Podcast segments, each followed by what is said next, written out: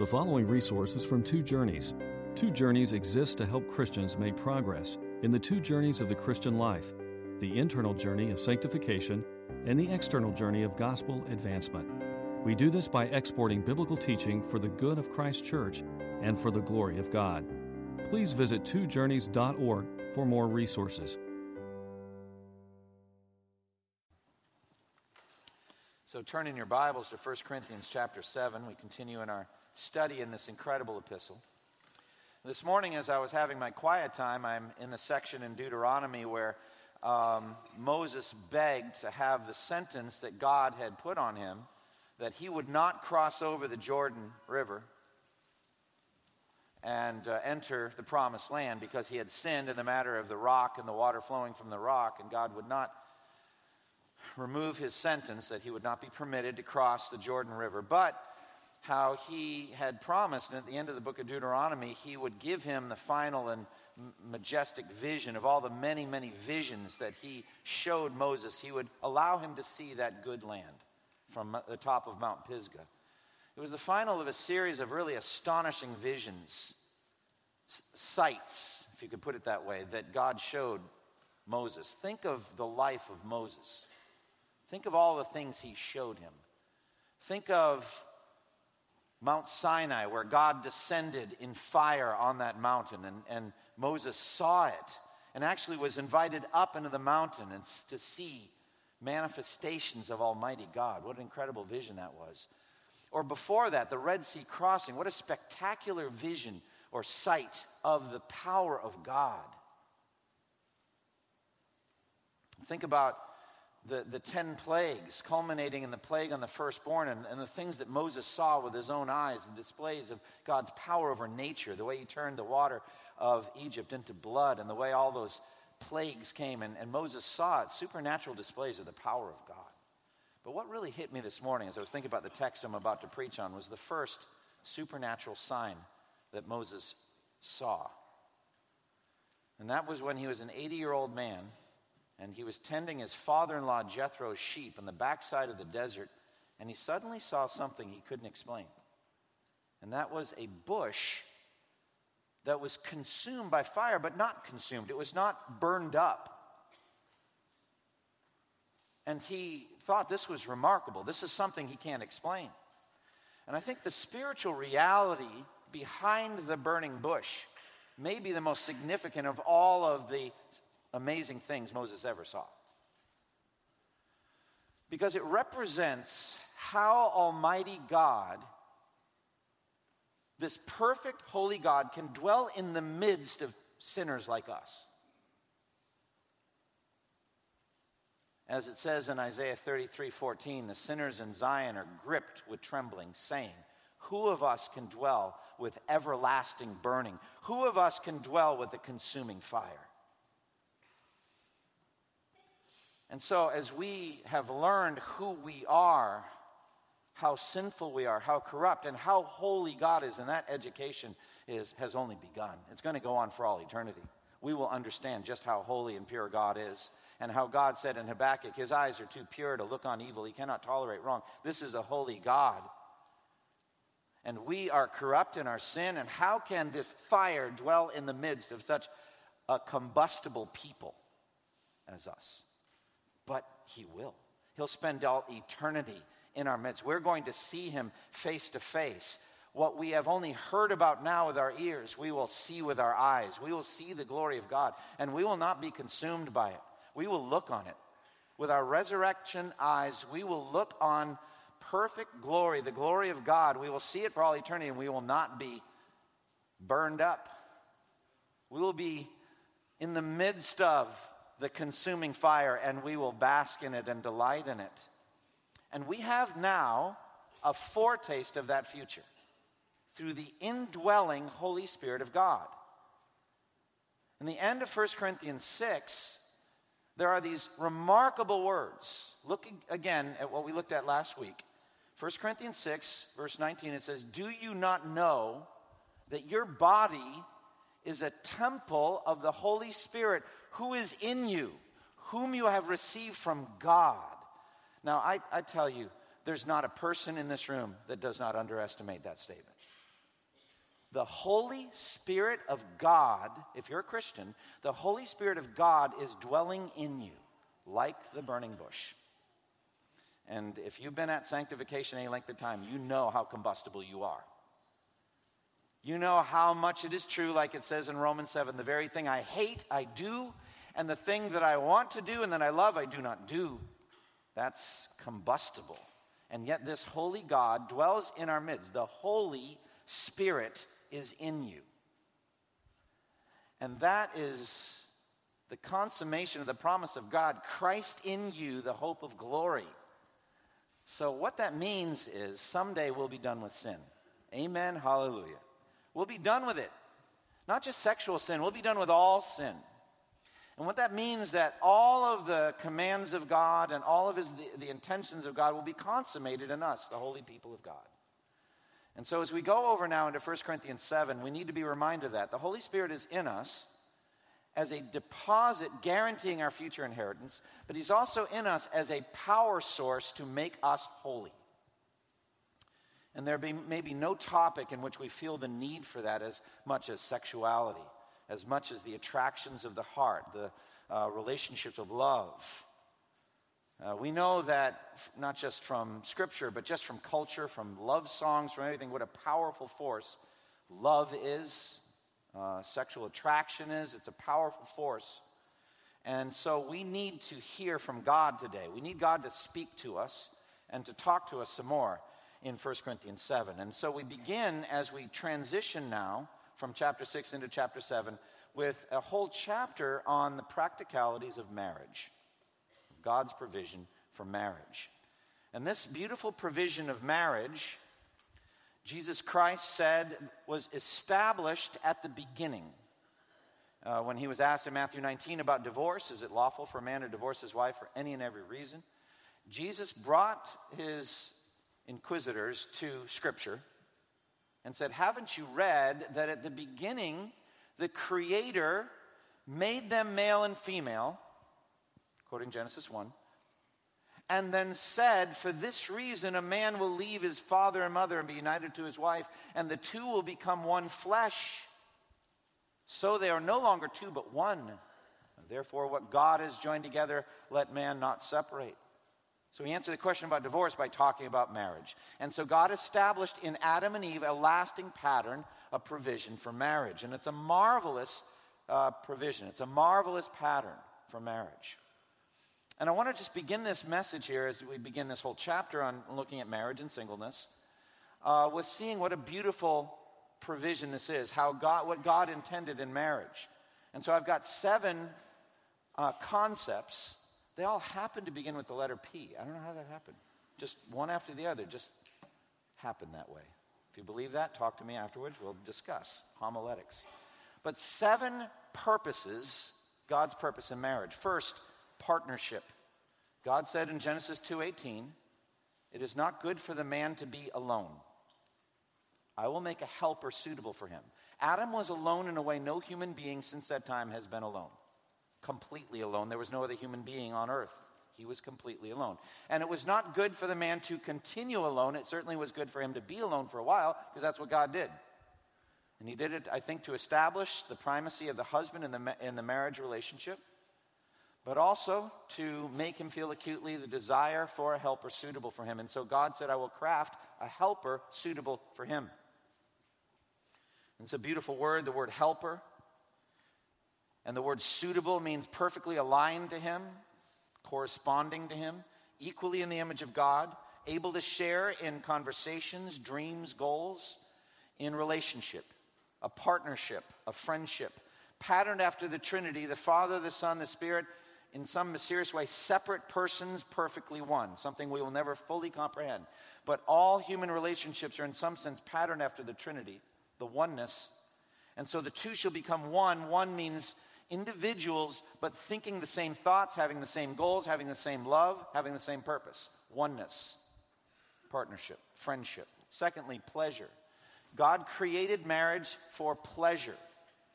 Going to the text that Jesus quoted, Genesis 2:24 and 25, it says, for this reason a man will leave his father and mother and be united to his wife, and they will become one flesh. one flesh. And then the next verse, the man and his wife were both naked and they felt no shame. So I think we all know what that's talking about, marital relations or sex. The Song of Songs celebrates the pleasure that comes from a holy sexual relationship between a husband and wife, something that God created, something that God intended.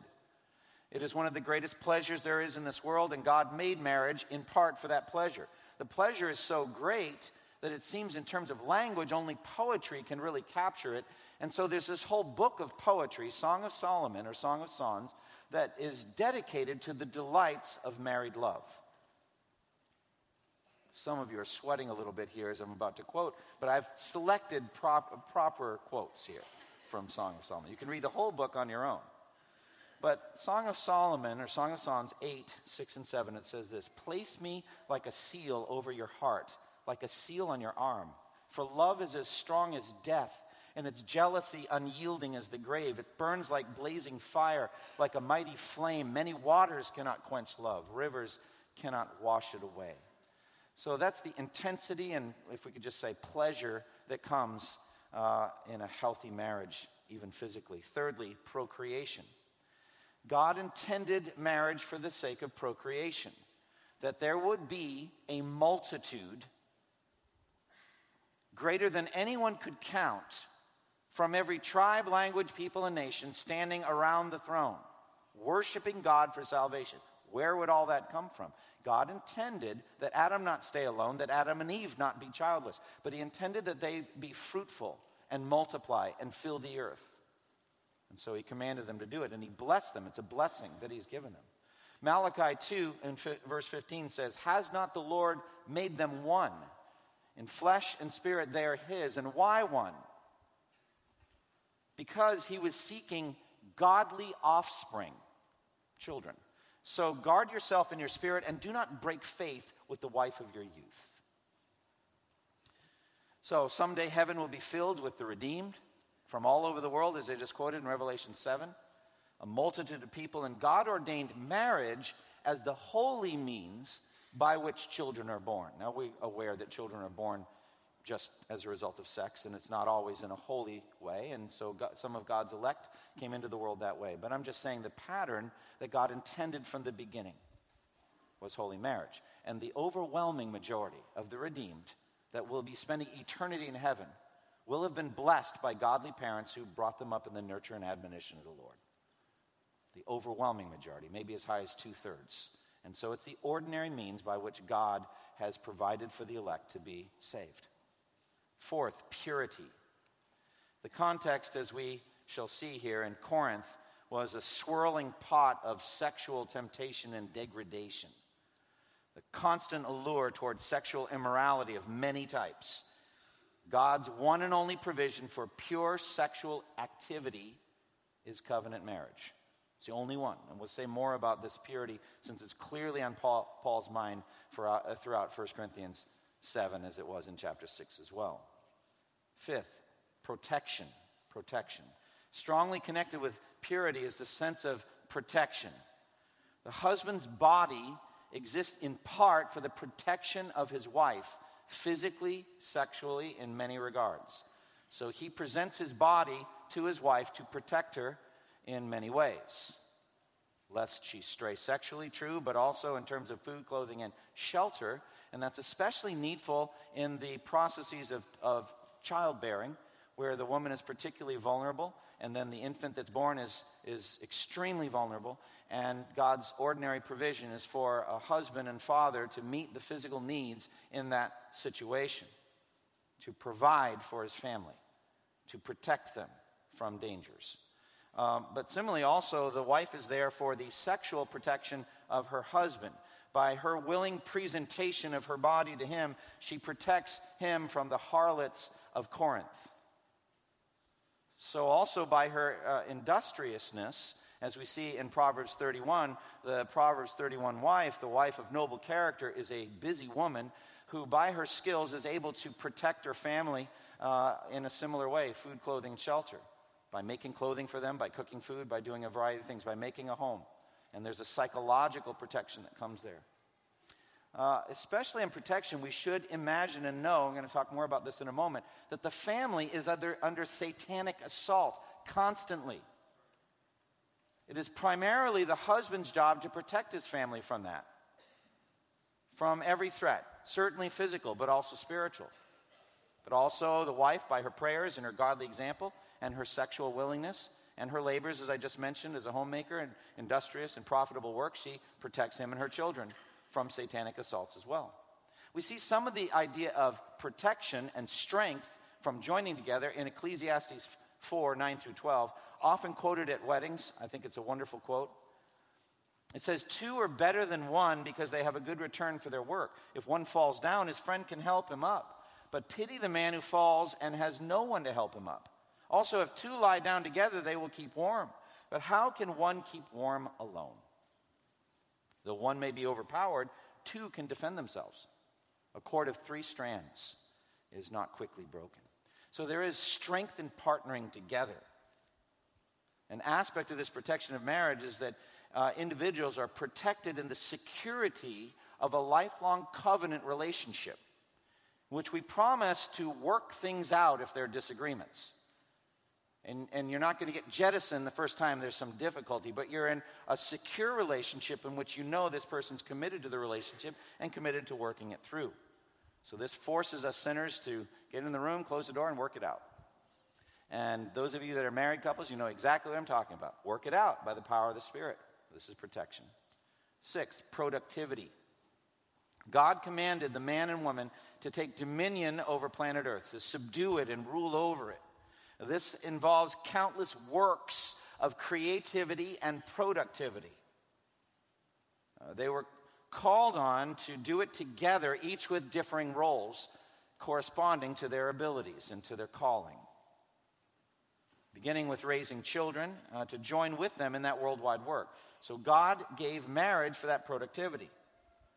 Now, this chapter is the central chapter in the Bible on the blessedness of godly singleness. So you don't have to be married to be productive, not at all. Paul would say that he's more spiritually productive in his own way because he's single, and we'll talk about all that in due time. But there is productivity that comes together in a married couple. Statistics bear out that two are better than one financially, especially if there are children involved. It is a very difficult thing for a married couple to raise children. No offense to any that are here, all right? But it's a challenge to raise children as a couple. In total agreement, through prayer, it's a challenge. How much more difficult is it to try to do it alone? And so a single-parent home is a challenged home. It's challenged economically. And I think statistics show also that one of the single greatest factors and guarantors of a cycle, a multi-generational cycle of poverty, is a denigration of marriage or single-parent homes. And so there is a desire that any involved in urban ministry would have, or in any kind of ministry, in producing stable nuclear families, productivity. And then finally, portrayal or picture. Marriage is the greatest portrayal or picture of the holy and perfect relationship between God and his people, between Christ and his church. Paul says in Ephesians 5, for this reason a man will leave his father and mother and be united to his wife, and the two will become one flesh. This is a profound mystery, but I'm talking about Christ and the church.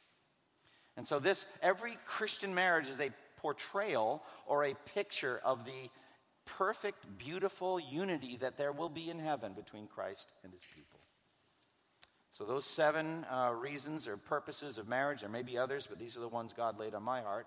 Partnership, pleasure, procreation, purity, protection, productivity, and portrayal. So we should see marriage as a beautiful gift from God. Like the fragrant and beautiful Garden of Eden with lots of different fragrant trees in it. And this image of a walled garden is used in the Song of Solomon in chapter 4, 12 through 16, in which the bridegroom says to the bride, you are a garden locked up, my sister, my bride. You are a spring enclosed, a sealed fountain. Your plants are like an orchard of pomegranates with choice fruits, with henna and nard and saffron, calamus and cinnamon, with every kind of incense tree, with myrrh and aloes and all the finest spices. You are a garden fountain, a well of flowing water streaming down from Lebanon. Awake, north wind, and come, south wind. Blow on my garden, that its fragrance may spread abroad. Let my lover come into his garden and taste its choice fruits. So it's a multifaceted, fruitful garden, marriage is. But we should also see it as a besieged city. It's under constant assault, marriage is, by the world, the flesh, and the devil. Adam was commanded in his original command in Genesis 2:15. The Lord God took the man and put him in the garden to literally serve it and protect it. The second verb, protect, it's like to guard or stand watch over the garden.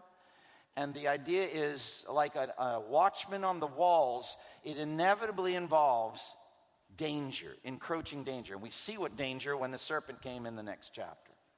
And so Adam failed to protect the garden, and look what's happened. So there's need for constant vigilance because there is constant danger when it comes to marriage. Satan knows better than we do the terrifying power of a godly marriage, just like he knows better than we do the terrifying power of a healthy church. And so he wants to assault both the family and the church continually. He knows how dangerous it is if you have a Christ-like, godly, loving husband serving and caring for his wife, and a godly, church-like wife submitting to her husband's leadership, and them together raising their children in the nurture and admonition of the Lord. He knows how terrifyingly damaging that is to his dark kingdom. And so he's going to assault marriage. And so he was assaulting it there in Corinth, the unholy Corinthian mess. We've been seeing it. The Greco-Roman world was a mess when it came to sex and marriage. We've already seen, and we're going to talk more about the details of that. I'm not going into it right now, but we see it right in the book that we're studying, 1 Corinthians. Chapter 5, remember, a man has his father's wife. Chapter 6 talks about various categories of sinners that people were saved out of, and a number of them are sexual. You remember in 1 Corinthians 6, 9 through 11, do you not know the unrighteous, the wicked, will not inherit the kingdom of God? Do not be deceived.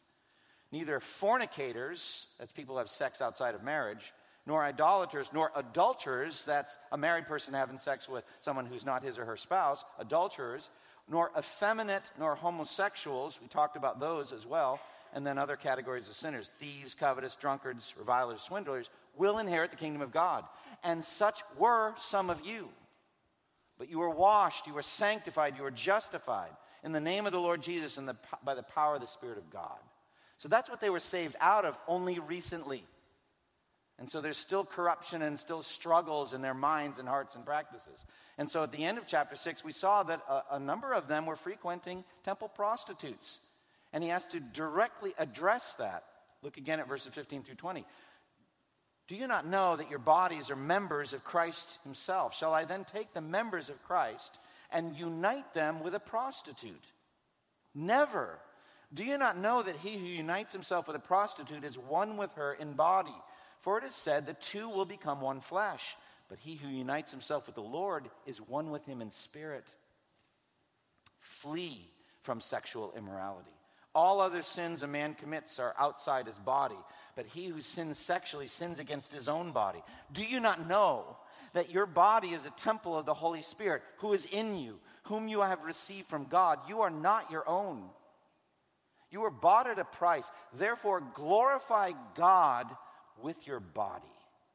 So that's the call of sanctification, to take our bodies and use them for the glory of God. So that's the context now of 1 Corinthians 7. The Corinthian church was in danger, constant danger sexually, and God was calling on them to perfect holiness, calling them to perfect holiness in sexual matters, either holy celibacy in the gift of singleness or holy marriage, gift of marriage. These are God's provisions for sexual purity. So that's the Corinthian mess. What about our unholy mess? Well, I don't have to go on and on. I've given statistics. We've talked about it. We've talked about abortion. We've talked about fornication. Talked about adultery, sexual immorality, internet pornography. We understand the Word of God is timeless and relevant. We are essentially the same people as the Corinthians were. We're not essentially different. We're more technologically advanced, it's true, but our spirits are just as corrupted in this area of sex. And so we need help. We're in trouble, and the Word of God will come to us. God had, through the Apostle Paul, planted that Corinthian church as a holy colony of heaven right in the middle of that seething mass of immorality. That's what the church is. We're in enemy territory. When he disciplined the guy in 1 Corinthians 5, he said, hand this man over to Satan. Satan's territory is out there. The church is a holy colony of heaven. And so it is today in 21st century America. We are called on to be holy people surrounded by this unholy sexual sin and mess. So, God's two great provisions we're going to discuss, not in great detail on celibacy, we'll get to it, but holy celibacy and singleness and holy marriage, both of them in this chapter are presented positively as a gift from Almighty God. Look at verse 7. Each person has his own gift from God. One has this gift and another has that. So God has not left us as orphans here. He has given us gifts to provide for us. So let's talk here at the beginning in verse 1 of God's gift of celibate singleness. Celibate singleness. Look at verse 1. Now concerning the matters about which you wrote, and then in most translations there's a quotation around it. In other words, as you said or as you wrote to me, it is good for a man not to touch a woman. That's a literal translation. The King James Version has it. It's good for a man not to touch a woman. Most translations just help us out with what that means. It is good for a man not to touch a woman means sexually. It doesn't mean bumping into her in a crowded marketplace, like she has cooties or something like that. It's not that. But it's just like in Proverbs 6 talks about the man who goes after his neighbor's wife. No one who touches her will go unpunished. It's pretty clear what that's talking about. And so it is here. Now, Paul is transitioning, and in these first 6 chapters, he's been addressing topics he chose to address, one after the other, like their factions and divisions in chapters 1 through 3, and their worldliness in chapter 4, and their lack of church discipline with this individual in chapter 5, and lawsuit among believers. He's addressing all of these, and the issue of sexual purity with the temple prostitutes. He's bringing all of these are his topics of his choice. Now he's addressing things they asked him about. And so for the next number of chapters, you're going to say, now about. And these are topics they brought up with him. And so he's quoting this. They're saying this to him. It's good for a man not to have sexual relations with a woman. So he's bringing up that topic. All right. Now, it seems that some Corinthians, aware of the depravity of human nature, and especially in this area, advocated a position of absolute celibacy for every Christian.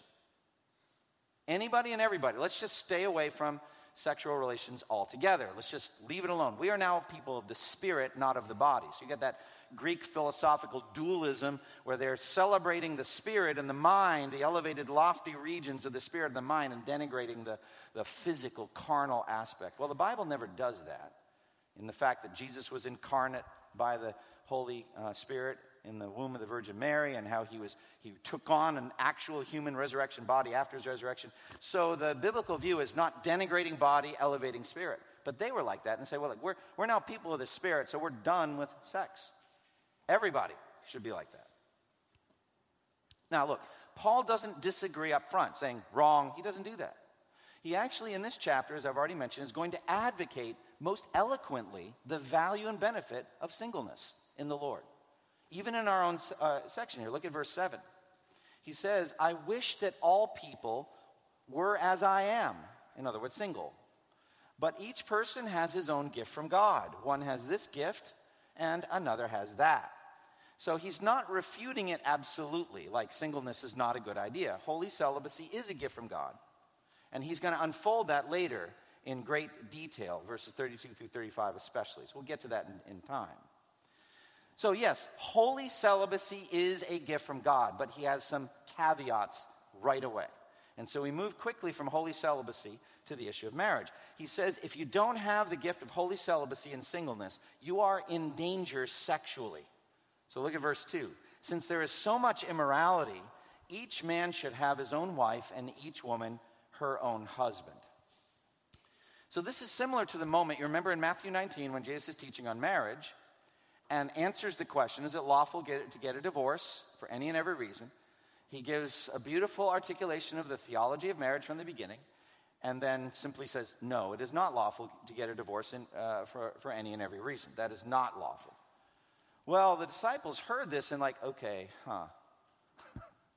If that's the case, if it's one man, one woman in covenant relationship for life, and the only way you can get out of that is through sin, it's better not to get married. That's what they said. And so they're addressing it. It's better for all of us to be single. Jesus then answers, totally in harmony with the theology that Paul's giving here. Not everyone can accept that, but only those to whom it has been given. For some are eunuchs because they were born that way. Others were made that way by men, and still others have made themselves eunuchs or renounced marriage for the sake of the kingdom of heaven. The one who can accept this should accept it. That's a clear theology of singleness given to a limited number of people who are capable of accepting it. Paul just elaborates on who it is that can accept celibate singleness. There are a number of godly people, heroes and heroines, that have felt no compulsion to get married. They're not under any sexual pressure, and so they can live their whole single lives, like Paul did, in service to the Lord. We think about Lottie Moon, for example, who turned away from a relationship to go overseas and serve in China, and was never married. And she lived out some of the words that Paul's going to talk about later in undivided devotion to the Lord. The same thing with Rachel Saint, who did the same among the Huaorani people. And she just lived her whole life as a single woman. Now, there are many of our sisters in Christ that are serving overseas with the IMB that have the gift of singleness and are fruitful in that. And also there are brothers that are called, just like Paul, to celibate singleness, holy singleness. For example, Charles Simeon and John Stott and others that just never felt the need to get married and gave their whole lives in service to the Lord. And so here, Paul says that's a good thing if you can do it. But look at verses 8 and 9. Now to the unmarried and the widows I say, it is good for them to stay unmarried as I am. But if they cannot control themselves, they should marry. For it's better to marry than to burn, usually helped with translation, burn with passion. Now, some of the Corinthians were saying with a faulty theology that marriage itself, sexual relating with a marriage, itself is corrupt. There's an inherent wickedness to it.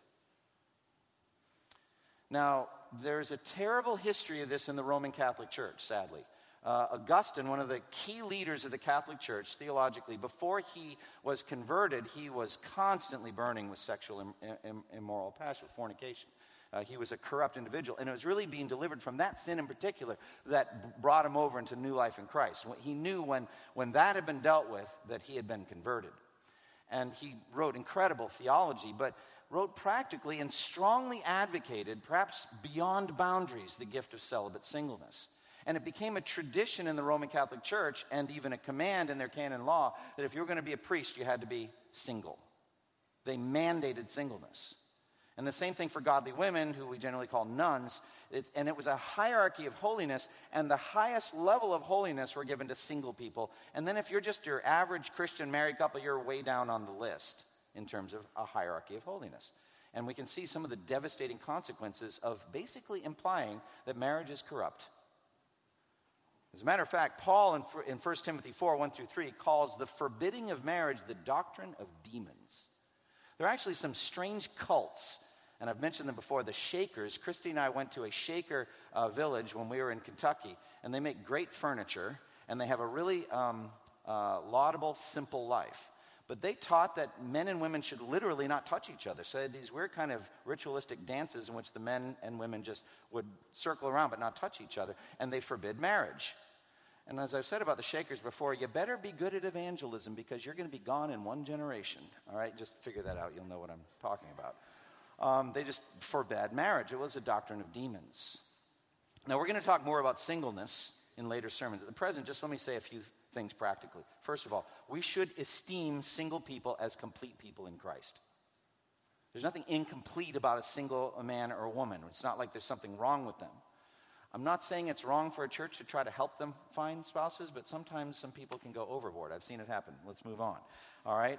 We should see the church as a large family, including singleness. And Psalm 68, verse 6, it says, God sets the solitary in families. I mean the family of God. And so practically, we should be thinking about singles at holiday times and other times in terms of home fellowship, that there would be a warm welcoming of people who are single. And we know very well that they might be married later, but this is a time of singleness for them. And so there should be a flourishing young professionals ministry in every healthy church, singles ministry that ministers well with and to singles. Let's talk now for the rest of the time about God's gift of holy marriage. Not everyone is able to maintain sexual purity. So Paul turns to God's gift of marriage, verse 2. Since there is so much sexual immorality, each man should have his own wife and each woman her own husband. Now again, I gave 7 reasons why marriage is beautiful and wonderful. Paul isn't giving a comprehensive list of reasons why you should get married. I want to marry you because I can't control myself, and it's better to marry you than burn with passion. Don't say that. That's not a good proposal. There are a wide range of good reasons. Look at my list. Give the whole list, not just this one. But Paul's just zeroing in on this issue of sexual purity. And he says each man should have his own wife, and each woman should have her own husband. This is God's gracious provision and a loving gift to each other. Therefore, Paul is saying celibacy within marriage is not good. No, it's not. So you can't take that idea and extend it now into the boundaries of marriage. Look at verses 3 through 5. The husband should fulfill his marital duty to his wife, and likewise the wife to her husband. The wife's body does not belong to her alone, but also to her husband. In the same way, the husband's body does not belong to him alone, but also to his wife. Do not deprive each other, except by mutual consent and for a time, that you may devote yourselves to prayer. Then come together again so that Satan will not tempt you because of your lack of self-control. So Paul's strongly urging against that spirit vision that we're done with those kinds of physical things. But I want you to note how he refutes this with remarkably egalitarian language. This is actually one of the most egalitarian passages in the Bible. The husband and wife in this passage are sexual equals when it comes to each other's bodies. He goes so far as to say the husband's body doesn't belong to him alone, but also to his wife. He has given to her rights and privileges over his own body. That's the theological implication of being one flesh. In the same way, the wife's body doesn't belong to her alone, but to her husband. She has given to him rights and privileges in covenant marriage that belong to him alone, and he has that freedom. He has that authority. He even uses authority language. The wife has authority over her husband's body sexually. The husband has authority over the wife's body sexually. That's the language that he uses here. The husband, therefore, is under moral obligation to fulfill his wife's sexual needs. And similarly, the wife is under moral obligation to fulfill her husband's sexual needs. That's the language that Paul's giving here. So whenever I have something difficult to say, I quote another pastor. So now I'm going to quote John MacArthur at length. Quote, there are so many people who use the sexual aspect of marriage to manipulate what they want. If the husband doesn't do everything the wife wants, that's it. He's on the couch. Or if the wife doesn't do everything the husband wants, he doesn't even bother with her. And the husband knows just exactly what he has to do to get the right response, so he does it. Like some kind of poor little puppy dog who has to do what he has to do in order to get what he has to get. Listen, when you withhold from your partner for any reason, you put that partner in a place where Satan can tempt them toward their lack of self-control. The first thing that happens is not only the bitterness, anguish, and anxiety that comes between the two, but then the evil thoughts that come into the mind, and then the entertainment of the evil thoughts. And very often it can lead to an adulterous situation. Anytime you withhold from your partner that which is rightfully theirs, you become the agent of Satan. End quote. I think that's all true. Paul says, occasional times of prayer, maybe. Now, this would be an interesting couple, all right, to me. But it's just what the text says. From time to time, tell you what, hon, let's abstain so that we can pray. That's fine, says the other, just as long as it's not too long so that we can come back together after prayer, after the time of prayer. But that's exactly what it's saying. It should be also, note how egalitarian it is, by mutual consent. They will abstain from sexual relating within marriage by mutual consent. If one of them says, no, I don't think that this is a good time for that, then it's not happening. I mean, you can pray without abstaining, but it would just be something that you could do. And if you do abstain for the sake of prayer, he says the time should be brief and should end with the couples coming together sexually so that Satan will not have the opportunity to tempt you because of your lack of self-control. This gives you a sense of how regular and ongoing relating should be within marriage. It should be a regular, ongoing pattern. Now, Paul says, look, I'm not commanding you to do that. So he's going to keep open the singleness theme. He says, I'm not commanding you to get married. I'm saying by way of concession. I wish that all were as I am. But each one has his own gift from God. One has this gift and another has that. All right, let's take some applications now and we'll be done. First of all, we should see both singleness and marriage as a gift from God. God is good. He's not left us as orphans in this area. So FBC should be a place where single people feel welcome and esteemed as complete and full members of the body of Christ. So also, as I've said, single people should see their time of singleness as a unique time of serving the Lord and a special time, which God may extend for the rest of their lives. They don't know that, but they may realize, look, I have the gift of singleness. Didn't know that at the beginning, but I can see how fruitful my life is as a single person. On the other hand, married people should see marriage as a gift from God. And here you have to get very specific. My spouse is a gift of God to me. And the more you think that, and the more you express that to each other, the happier each of you will be in marriage. Men, think of your wife as a gift of God to you. That God chose her out for you. And she is the helper suitable for you. And in the same way, wives, you should think of that of your husbands as a specific, intelligent gift from God. That God is showing his wisdom, his intelligence in choosing it. He has made this selection for you. He's brought the two of you together. And you should express this to each other frequently. How thankful you are for this person and for the things that she does for you or the things that he does for you. Of course you're dealing with a sinner. Of course they're imperfect. Of course there's going to be aspects that are not right or not the way they should be. I understand that. But the more you can express thankfulness, the sweeter your union will be. Some time ago, I came across a poem written by a woman in the New England Puritan, Anne Bradstreet. Her anthology of poems was the first book of poetry ever published in the New World. She was a Puritan woman, lived in the 17th century in New England, actually not far from where I pastored in Topsfield. She was married to a man, Simon, who eventually became governor of Massachusetts. She wrote this poem to her husband. And it just speaks to me. It's just powerful. Listen to what she says to her husband, Simon. If ever two were one, then surely we. If ever man were loved by wife, then thee. If ever wife were happy in a man, compare with me, ye women, if you can.